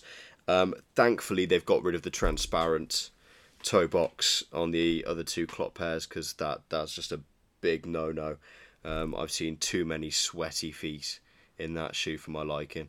Um, but I like the colour blocking on this, and the shoe has grown on me the more I've seen the pictures. However, there are some pictures that make this shoe look incredible, but then there are also some pictures that make the shape of this shoe look appalling. So I'm a bit 50 50 on them. Um, but in general, I think they're nice. The only problem I've got is the little clot signature um, on the white overlay just on the kind of front of the shoe. Unfortunately, it does look like the Coors Light logo, and once you see that, you can't unsee it. So yeah, for me, I mean, I really like them. I can see why people don't, but out of the three, I think this is my preference simply because it doesn't have a see-through toe box. Jeffrey, I'll let you start with this one. What are your opinions on the uh, the Clot Air Max One? Best one yet. I honestly yeah. think it's the best one yet. I just like don't get me wrong, right? I I was there wanting the original one with the see-through toe box, uh, the see-through vamp panel, sorry, and um, I kind of like because I don't know if everybody saw the original article when Edison posted it up. He showed you know the three colorways that were there originally. Um, I've got a few friends that actually have a Nike ID version of the shoe, um, but not with the Clot branding. So yeah. um, I think I think there was I don't know how it became accessible, but a few people have that shoe. Yeah. Um, so what happened was yeah. they Nike obviously because it was a Nike ID shoe, they yeah. didn't realize that people would just go online and make that shoe without the clot branding because that's exactly what it was. He literally yeah. just made it on Nike ID. So they quickly took down. However, there are quite a lot of people that managed to make that exact colorway and get them shipped before they took it off the site. So there, there are there will be a few, um, yeah, kind of, uh, yeah, there'll be a pairs few floating pairs around. around. Yeah. I wanted. I just want to know, like this time round what concept have they twisted into the idea? Because obviously you had the brown pair that was was um to commemorate the tea leaves in China and whatnot. Mm-hmm. You got the original pair that kind of commemorates the pressure points of the human body, you know, um, the anatomy of your foot and whatnot. And this is the reason why I wanted it. So, you know, I was very lucky to get a pair of the original pair or the re-retro of the original pair. Um, but then once I got them, and I think one of my friends agreed with me very quickly. which Was just, kind of okay, cool. I have them now. I don't think I'm going to wear them. Uh, it's just not a wearable shoe. It's kind of like a cabinet shoe, you know, like it's just a cool. Yeah, yeah. I think that's the problem with this shoe. Like there was so much hype building up to it, and people saying like, "This is it. This is my grail." Like there's that word again. People going like, "I really need this shoe." Everybody saying how big they are into Air Maxes to try and get them, and then you don't see that many pictures of them. Like you don't see people wearing them that often. And you know, if you go on StockX, the the resale is very low, and that's normally a good indicator of how people are feeling about this shoe. Um, so I think it was a, everyone got very excited, and like I say, they got them, and then whether it was kind of another instance of like culture vulture and like people just trying to be seen because it they thought this was a big shoe. Um, but I mean, yeah, I mean, like I say, Go on. I, I, I'll tell you what's kind of crazy actually. So going back to like the little part where I was talking about Hideout and Mary Jane. So Mary Jane saw the Shuri retro again. So she was there first time around in 06 when it came out. Mm. You know the shoe was sitting on the shelf and nobody bought it then. Mm. The, the, the the grail status of the shoe only became more of a thing over the few years of I think for Air Max purists and enthusiasts that love collecting Air Maxes that made such a big deal around it. Yeah. Like I feel like Max One hype is a very different type of hype compared to a lot of the other silhouettes in the game. Um, yeah. And it's it's definitely a purist type of thing. So I'm I'm I'm here for the shoe, whether I buy it or not. I think this is the most wearable version out of three. Don't get me wrong, the brown pair is really nice, but yeah, again, the see-through toe window. Yeah. Just it just the steaming up of that stuff. Like I was there when, uh, like you know, Invisible Woman Air Force Ones were a thing. You know, um, it, it, it's just a hard shoe to wear, dude. Like, yeah, yeah. You yeah. really walk around with a steamy foot. Yeah, exactly. I think that is the only reason why people are really enjoying this one. I think there's a lot of people that really liked the original colorway. They really liked the second colorway, and they didn't buy it because they could not rock with the steamy toe, um, kind of like I said, front of the shoe. And everyone's seeing this and going, hang on a minute, I can get a Clot Air Max 1 that's part of the series where I'm not going to get a sweaty, steamy foot. Fucking sign me up. Um, I will say this is the best out of the three releases only because of the toe. It's actually the, in Yeah. my opinion, the worst of the three colorways. Like I do think I've seen a lot of people customize that original orange kind of uh, clot Air Max, where they've put a red leather toe on it, um, or the top of the shoe. Beautiful, absolutely stunning. The minute you take away the see-through part, it is absolutely incredible. Um, and likewise, the brown on that second colorway, I think, is absolutely beautiful. So I just, like I said, I feel like this is just it's kind of a mere shoe for me. Um, and I do, like I said, as much as I'm not always on Team Nike, I do like an Air Max One. Like that was when I was back in college, uh, kind of things coming back with the. Uh, um, a lot of Air Max ones were in Schuh and office and things like this. Like they were so readily, easily available. I absolutely loved it. But uh, yeah, I just can't really, I can't really mess with this too much. Yeah, I mean, the, Uh, the one question I do have is the mesh is so wide on this pair. If it rains, how wet is your foot getting? Soaked, absolutely soaked. Because there's no protection there at all. Yeah, there- there's no no amount of. The thing is, is like, uh, it's the most breathable shoe out of the three, right? Um, Well, Yeah. So I think it's it'll be great for summer. Like I Oh, think it's a summer shoe, 100%. It's a Yeah. summer colorway as well. Like if you look at it, it's that bright kind of pair of shorts, or, or like you said, it, it, you could you could rock this one quite easily. Um, but yeah, I mean, I'm just so the only reason why you said earlier, Scott, like I don't think Matt's going to agree with it. It's only because I know what the sleeper pick is, and I don't understand how the sleeper pick is not the double up pick. But we'll get to that in a minute. so that's the only reason why I'm not 100% on board with this one. But I'll let you move on before I spoil the party. It, it, it was it's a it's a weird week in terms of releases. Um, CAF came through right at the end and saved me with some release dates because otherwise this could have looked very different. Hello. Um, but we'll move back to double down, and I feel like I'm I'm keeping the same energy um, because we're going back to Virgil. Hey, um, with his the off white Nike Air Zoom Tempo Next percentage, whatever the name of this shoe is, releasing on the 23rd of July. Um, for some reason, Virgil looked at his um, the Vapor Street that he did, and thought putting running spikes on a running shoe to make it fashionable was a good idea, and he's gone and done it again. Um, so he's gone and taken the Air Zoom Tempo Next and gone and put running spikes on it to make it a fashion thing. Have running spikes ever been fashionable? I mean, I, I maybe I was going to the wrong schools, but The funny I thing with this, the funny thing with this shoe is, I might be wrong. I'm sorry to cut in, Scott. I might be wrong, but I'm pretty sure the Nike Air Zoom Tempo Next Percent is that not the shoe that was banned because it made someone run like the fastest marathon time, and I might be, I might be getting that confused with another shoe. But do you not find it ironic that aren't running spikes normally on sprinting shoes, and this is like a long distance marathon shoe?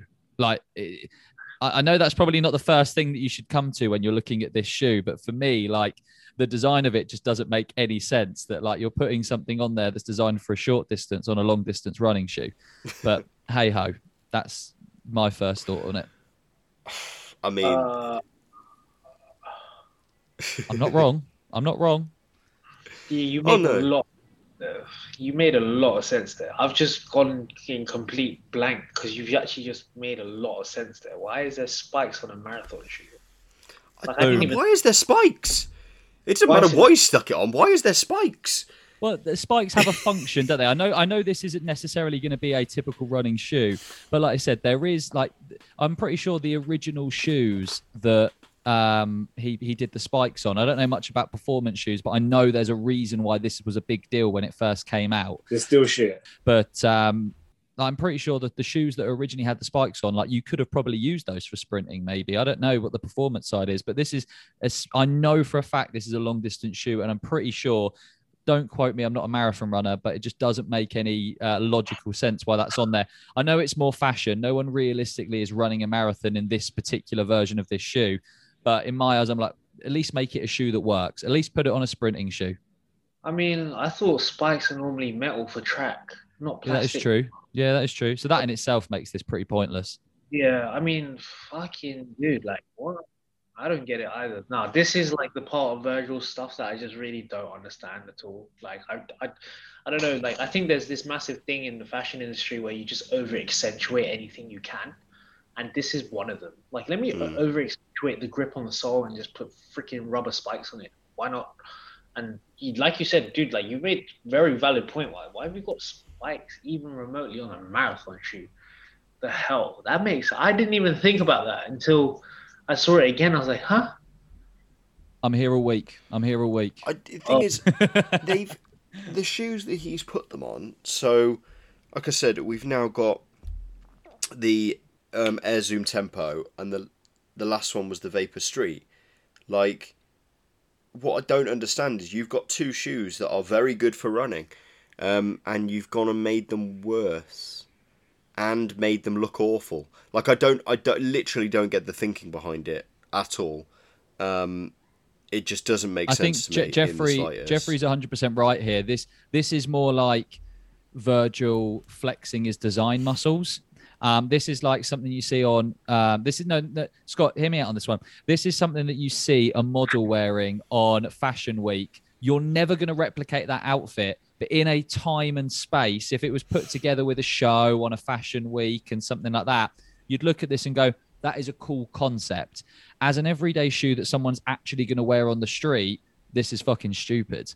But to like you said, if you saw this on a runway, you could kind of get away with it. But you see a lot of crazy shit on a runway, right? Stuff that you wouldn't ever wear in reality.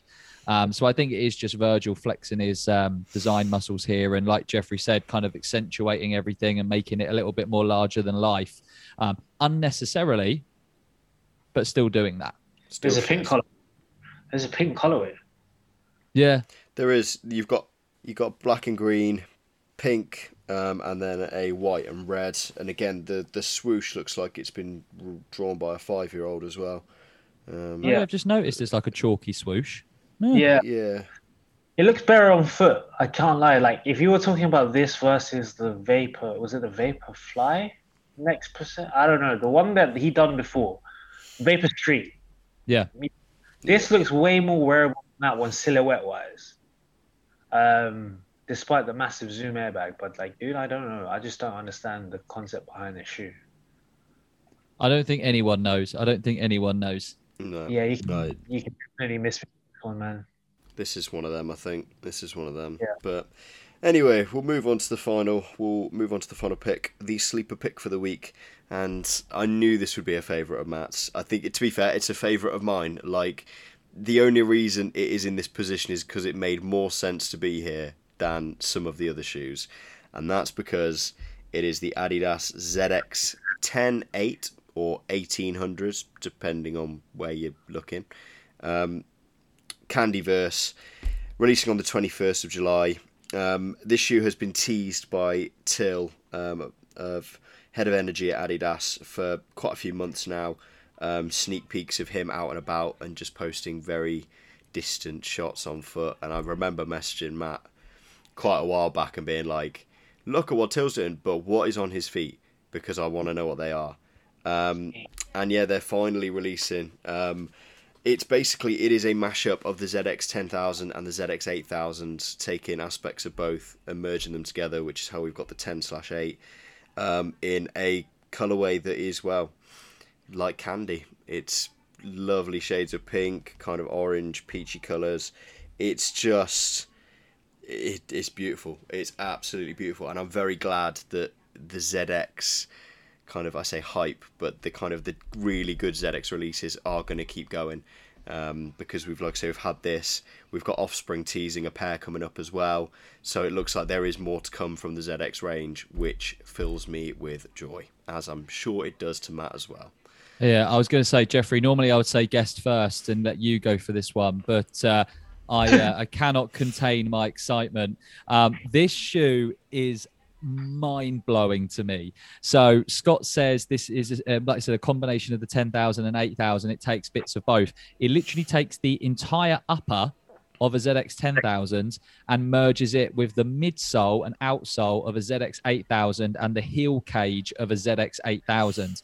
Now, this is the love child, like Scott said, of Till, ex head of energy from Adidas. He is leaving the company, and he actually posted a picture up on his Instagram uh, the other day saying, a farewell gift. He actually, um, this was originally a sample, I think, that he created last year. And I don't know whether I'm just speculating here, but I almost feel, Scott, if Till wasn't leaving the company, this shoe would not be releasing because it almost feels like his last kind of hurrah as head of energy, someone that has been working with the collaborations in Adidas and specifically ZX, the Sean Wotherspoon ZX, the A to ZX series, all these amazing ZX that have been coming out over the last however many years.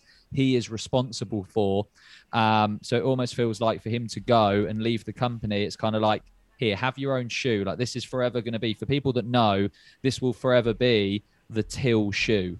Yeah. And yeah, like I said, I'm just super, super hyped over it. For someone that is such a big ZX fan, this the minute that you see a new silhouette, it's like when Overkill did the ZX 8500 a few months ago. Like I had to get it, and I stayed up till three o'clock in the morning getting the release from Overkill because I needed that silhouette. Like this is going to be exactly the same. This is like absolutely incredible. So uh, I cannot wait. And also, Scott, price point I hope no one's listening to this from End, but um, uh, everywhere else that have been teasing this shoe, it's retailing at 110 pounds, but End are for some reason retailing it at 75 pounds. Um, I probably shouldn't have said that because anyone listening to this that wants this shoe is instantly going to enter with End and uh, mess up my chances of winning this shoe. But geez, Louise, like apparently I was accused last week of saying the wrong kind of words uh, leading up to a very important football match, but I'm saying it again now. It's past. Mamma mia! Um, what a what a, uh, a shoe this is. So I just I'm just so excited, mate. I'm so, I don't know if anyone can tell, listeners. I'm going on a rant. I'm now just talking unnecessarily, but uh, I'm very very excited about this shoe. Um, Jeffrey, what are your thoughts on this one, mate? I uh, I just like I just kind of compared it to the 10k, and I can see the evident differences behind it. I'm just kind of like you know I'm a I'm don't hate me, but I'm not a massive three stripes guy. Um, hey, we like, all like our own things. I I, yeah. I say I'm a Jordan guy every week, and people can't believe it. So we all uh, like different things.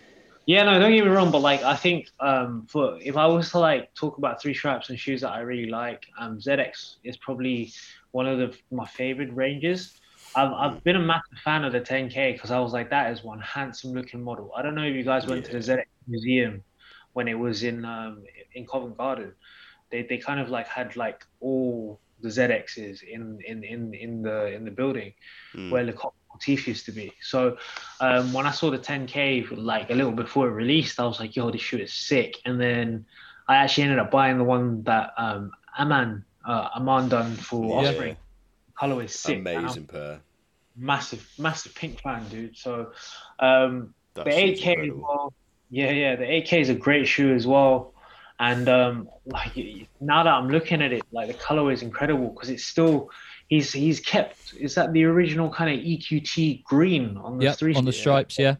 That's fantastic, and you've got pinks, purples, oranges, blues, greys. Like it, it, it's like it is. It's called the candy verse because imagine like walking into Willy Wonka's chocolate factory and like these are all the colors that you would see. Like and even on the tongue tab as well. Like the uh, yeah. you've got the Adidas logo and it's got um there is a basically like a, a piece of candy like on the, the, the tongue tab, which is pretty sick. So um, yeah, it's just it, all around perfect execution. Yes, I mean it's it's a very good looking shoe. Um, I I I'm, I mean I, I'm here for this weird fusion, like because you've got like yeah you do really look. I I hope they they're more comfortable than 10k because it's got an 8k sole. I think yeah, they might be because the 10K's got a really nice feel to it with the upper because it's more of a kind of it's a larger shoe. Like if you put the Yeah. 10K next to all the others, it is distinctively larger than the others. Yeah. Um, but I think a lot of that might actually be because it's like a fucking platform of a midsole. So uh, hopefully lowering it with the 8000, I think it's gonna um, make it a much comfier shoe. And also, wh- I know they haven't advertised it much, but I'm pretty sure all the new ZX actually have boost in the insole as well. So, like Yeah, having a bit of boost in there as well is going to make it super comfy. So this is going to be this is going to be like an all day you can wear it out shoe. Like this is definitely one to to get if you're a ZX fan or even just want to try the ZX range. I know a lot of people might message us with the podcast saying you talk about ZX all the time. We want to try it, but we don't know which one to buy. This is going to be a good one to jump on. Trust me. Yeah. Yeah, it's it's a stunning shoe. The more I look at it, now that I've seen like all four angles of the shoe, I, I definitely think that it's just a very uh, flavorsome shoe for summer as well. Um, Flavorsome. I love that.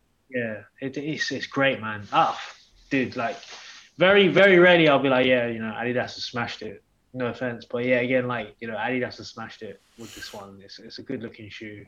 Um, Yes. That, that's all we can say. That's all we can say. Well, I think overall, then we've got all. I mean, we're doing quite well. I mean, the majority of us. I always say this. I always like to round up this segment. The uh, the majority of us agree with the double up, which is always good. We all agree that that off white shoe's trash, and we all like the Adidas shoe. So I feel like two and a half out of three ain't bad. But uh, I do just want to say, um, as we said, this uh, segment is in connection with at Tidy Tie Dye. Uh, that is at tidy underscore tie dye on Instagram. Make sure that if there's any of these shoes that you like today, go over and drop Mike and Alex a message. They do Nike socks in block colors and tie dye in about a gazillion different colorways. They also do um, custom orders for New Balance, Adidas. So if anyone's looking to pick up um, maybe this Adidas shoe and you want to get some custom socks, um, make sure that you uh, go and check them out as well. But um, Scott, I know this was uh, your segment, but I'm going to move us on nicely to our final segment of the day. And Jeffrey, um, you have made it this far, my friends. You've almost made it out alive. And there is just one more challenge for you to face, and that is the rotation game.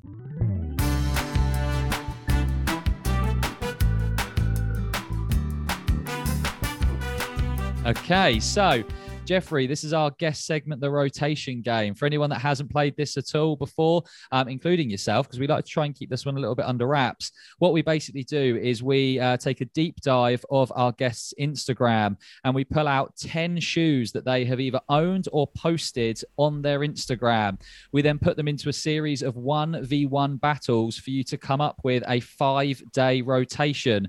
So, in a moment, Jeffrey, I'm going to present you with five different sneaker battles. You simply need to just pick which shoe you want in your five day rotation. Are you happy with the rules of the game? I think so. Yeah. Okay, well, uh, we'll, we'll soon find out. We'll soon find out if you know the rules of the game.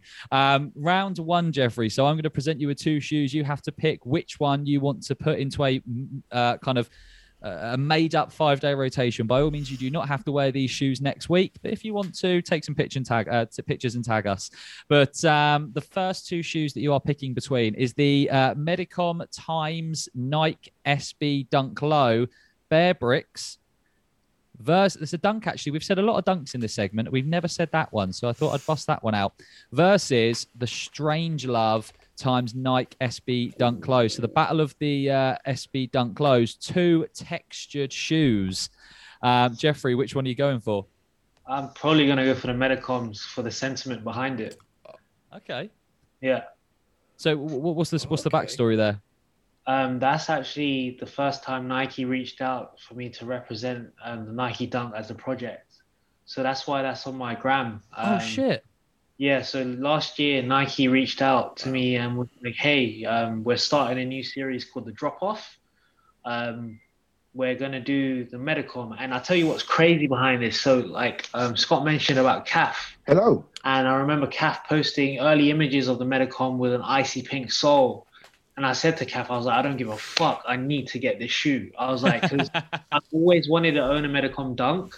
I've never owned or been able to get hold of a Medicom Dunk. And then when Nike reached out to me, I knew about it coming out like a few weeks before it released, and then I ended up getting a pair as uh, as as early access um, for free. Um, I hope nobody from Nike hears this afterwards, but they thought the uh, original retail pair wasn't going to arrive to me in time, and I've actually got a sample pair as well. Um, so they wow. sent me the pair in a UK eight that arrived um, a day after the retail pair arrived, and I said to my boy at Nike, I was like, dude, like, I can't really lie about this because I'm sure this is tracked, but like, I had the retail pair and I have the sample pair. What do I do? He was like, you got two choices, bro. Um, I'm a UK8, so you can give me the sample pair, or you can keep both and then you can wear one and keep one for the collection. I said, dude, this is officially like the first sample I'll ever re- like receive directly from Nike. Um, so this is why the Medicom Dunk would be my obvious choice out of the two, um, simply because when when the, when the final images came up, a lot of people may or may not know this, but it's actually on a OG Dunk silhouette rather than so an OG Dunk SB silhouette rather than the Strange Love being yeah. the version. Yeah, um, and I much prefer the fit of an OG to a low pro. Um, yeah, you were saying earlier about they're a bit chunkier. Yeah, and um, yeah, I feel like the Medicoms were, were were definitely sentimental for me, and I always wanted the Air Force that was based off. Um, and I was very lucky as well because um, Attitude uh, in in Colchester had the uh, Blazer. Yeah. The Blazer was the flip of the other colorway of the Air Force One, and both of them were Koj releases. So um, I ended up getting both, um, and like they're both like you know shoes that I wanted, but on other silhouettes that I don't wear as often as I used to, and you know I feel like it was a great flip. So definitely the the Medicom over that. Another I, great I story. That. Another great story. You can't beat I that. You that. can't beat that. In my um, head, I was immediately going Strangelove, and I think most people probably, I think would, but I love the fact that there's such a great story behind that. I yeah, hundred percent. Shows what it's about. Well, moving on to round two, then um, I feel like every uh, almost every single time I feel like there's uh, some sort of off-white battle going on, and uh, it's kind of fitting after obviously everything we've been talking about today. I feel like Virgil is uh, we're gonna have to start paying him or something like that. We've made we've mentioned his name so often, but uh, we have the off-white Air Jordan One in the UNC colorway. We've had the Chicago colorway on this podcast before. We have not had the UNC versus a favorite of a lot of people in the 10, which is the off white Nike Presto. Um, really, you can have any colorway of the Presto, but I know the one that you've put on your Instagram is the black with the kind of white midsole. So, uh, out of the two of those, what are you going for? Fuck. There's always one round that people say that. People shout at me at one round. I, I feel like I've done it early today. Fuck. Fuck. Oh, Presto.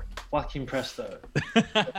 Great shoe. I think a, a good choice. Like I said, out of the two of them, I would have gone for Presto. So good choice. Um, seeing as that caused you a lot of stress, I'm going to move straight on to round three, which is the battle of the elephant print. We have the Atmos times Nike Air Max 1 Elephant versus a classic, the Air Jordan 3 Black Cement. So it is the battle of the elephant print. What the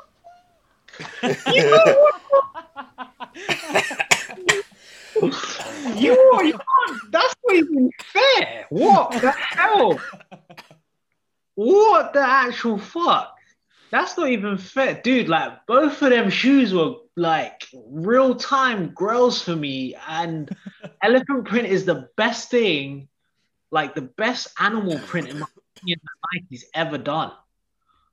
And you're Facts, hundred percent, hundred percent. You know what? They're, and they're both by Tinker Hatfield. Oh my god! Like Tinker, I want to say the Jordan Three because like the Jordan Three is my favorite Jordan. Period. Good um, choice. The black cement colorway was certified from day. Like it's such a weirdly obscure color blocking. Um, but Jordan Three, man, um, because it's just so much more wearable than an MX One. I know that sounds mad. No, I, you, have also got a Nike Runner in the previous round. So I feel like you, you're now you've gone for a dunk, a presto, and a Jordan. You're mixing things up. Well, um, we're going into. I, I, I, feel like this round might give you a little bit of an easier time.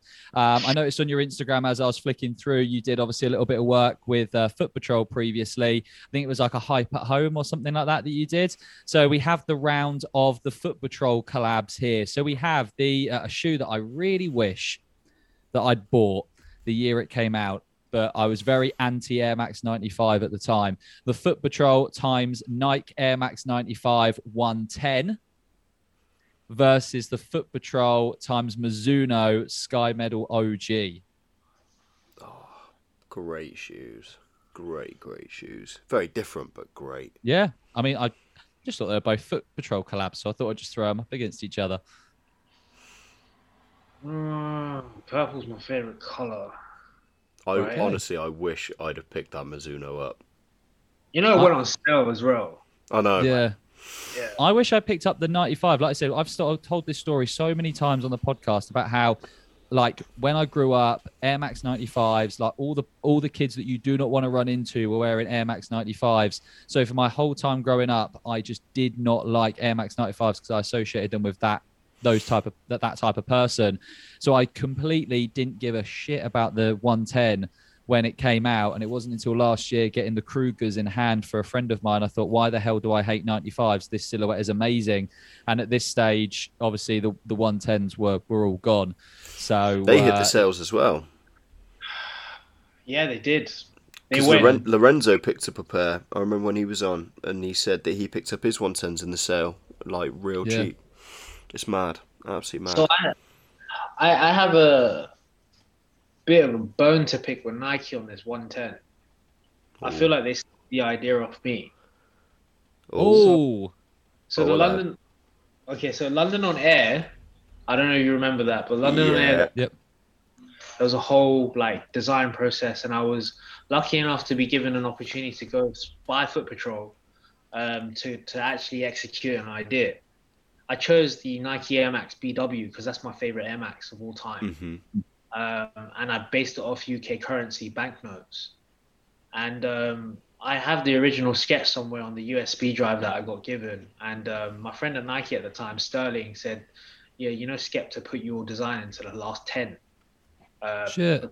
Before it went into like um, Lesaud's win. So good on Lesaud, by the way. Um, but I chose to put the bank code number on the edge of the air bubble um, of the BW, and I chose to create the swooshes to be different colored gradients to match the banknotes. So it would have been four different gradients to match the four different banknotes. And then the upper of the shoe was going to be a creamy sail color um, simply because money gets handled. So as money gets handled, money's always yep. dirty. Yeah. Um, and then those different detailings to like represent the one pound coin, the silver coins, the copper coins. And um, obviously, my shoe never happened. Otherwise, I'm sure you guys probably would own it. Um, of course, of course. If it became a thing, I think um, I'm gonna choose the Sky Medal for that reason. Um, as much as the 110 like resides with me heavily uh, as a youth, um, and as I didn't touch, same reason as you, like I didn't like the 110 for years because all the bullies at school wore it. Yep. Yeah. Yeah. Um, you know, and I was, bro, it was an expensive shoe as a kid. Yeah. that's, I had a Persian Violet BW. This is my first Air Max. Um, but like the Mizuno Sky Medal, like, um, I was lucky enough to be seeded that by Foot Patrol, so I didn't even buy the shoe. Um, Amazing. I've been, so I've been, I think I've been supporting Foot Patrol for for a long time, and um, they were kind enough to seed me the shoe a little earlier than when it was released. And when I put that on my foot, I was like, this shoe is sick. So good. Be- lovely silhouette. So, lovely so silhouette. Such a good shoe, man. So yeah, Sky Medal, man. Sky Medal. Well, moving into this final round, it's a good pick. Uh, moving into this final round. Now, you were mentioning earlier about certain shoes that, like, you were like, I don't know if you have much of uh, knowledge on them. I'm not going to lie, these two shoes at the end, I have very, very, very little knowledge on. Um, and I could quite easily sit here and be like, yeah, I love these shoes, but I'm not going to do that after everything that we've spoken about today. but they are shoes that you have featured heavily um, on your Instagram page. The only problem is I have no idea. Even after spending an hour trying to Google the bloody colorways, I cannot find the bloody colorways online. And it is uh, a picture of the uh, Nike um, Air Moab um, it's uh, ACG shoe. It's kind of the um, the colorway that you had. It was a picture of you jumping. It was like a brown and black colorway, and the caption was like three seconds later these like crumbled into pieces. um, and uh, the uh, the shoe that it's against is the Nike Lab Air Footscape woven. The colorway is kind of like a cream colorway with pink laces. Again, I don't know what either of those colorways are called. Um, but they look like sick shoes, and you seem to love both silhouettes. So I thought I'd put those two up against each other. Okay, so um, Moab is another. So the Nike Air Moab is another Tinker Hatfield madness. Um, it was yeah. the evolution of the Air Huarache, I like to yeah. say. Mm-hmm. Um, so it was the ACG terrain version. So actually, you know the pair that you, you are specifically talking about. Um, so I I had never seen that colorway either and um, I, I, scoped them off eBay uh, for like a low ball.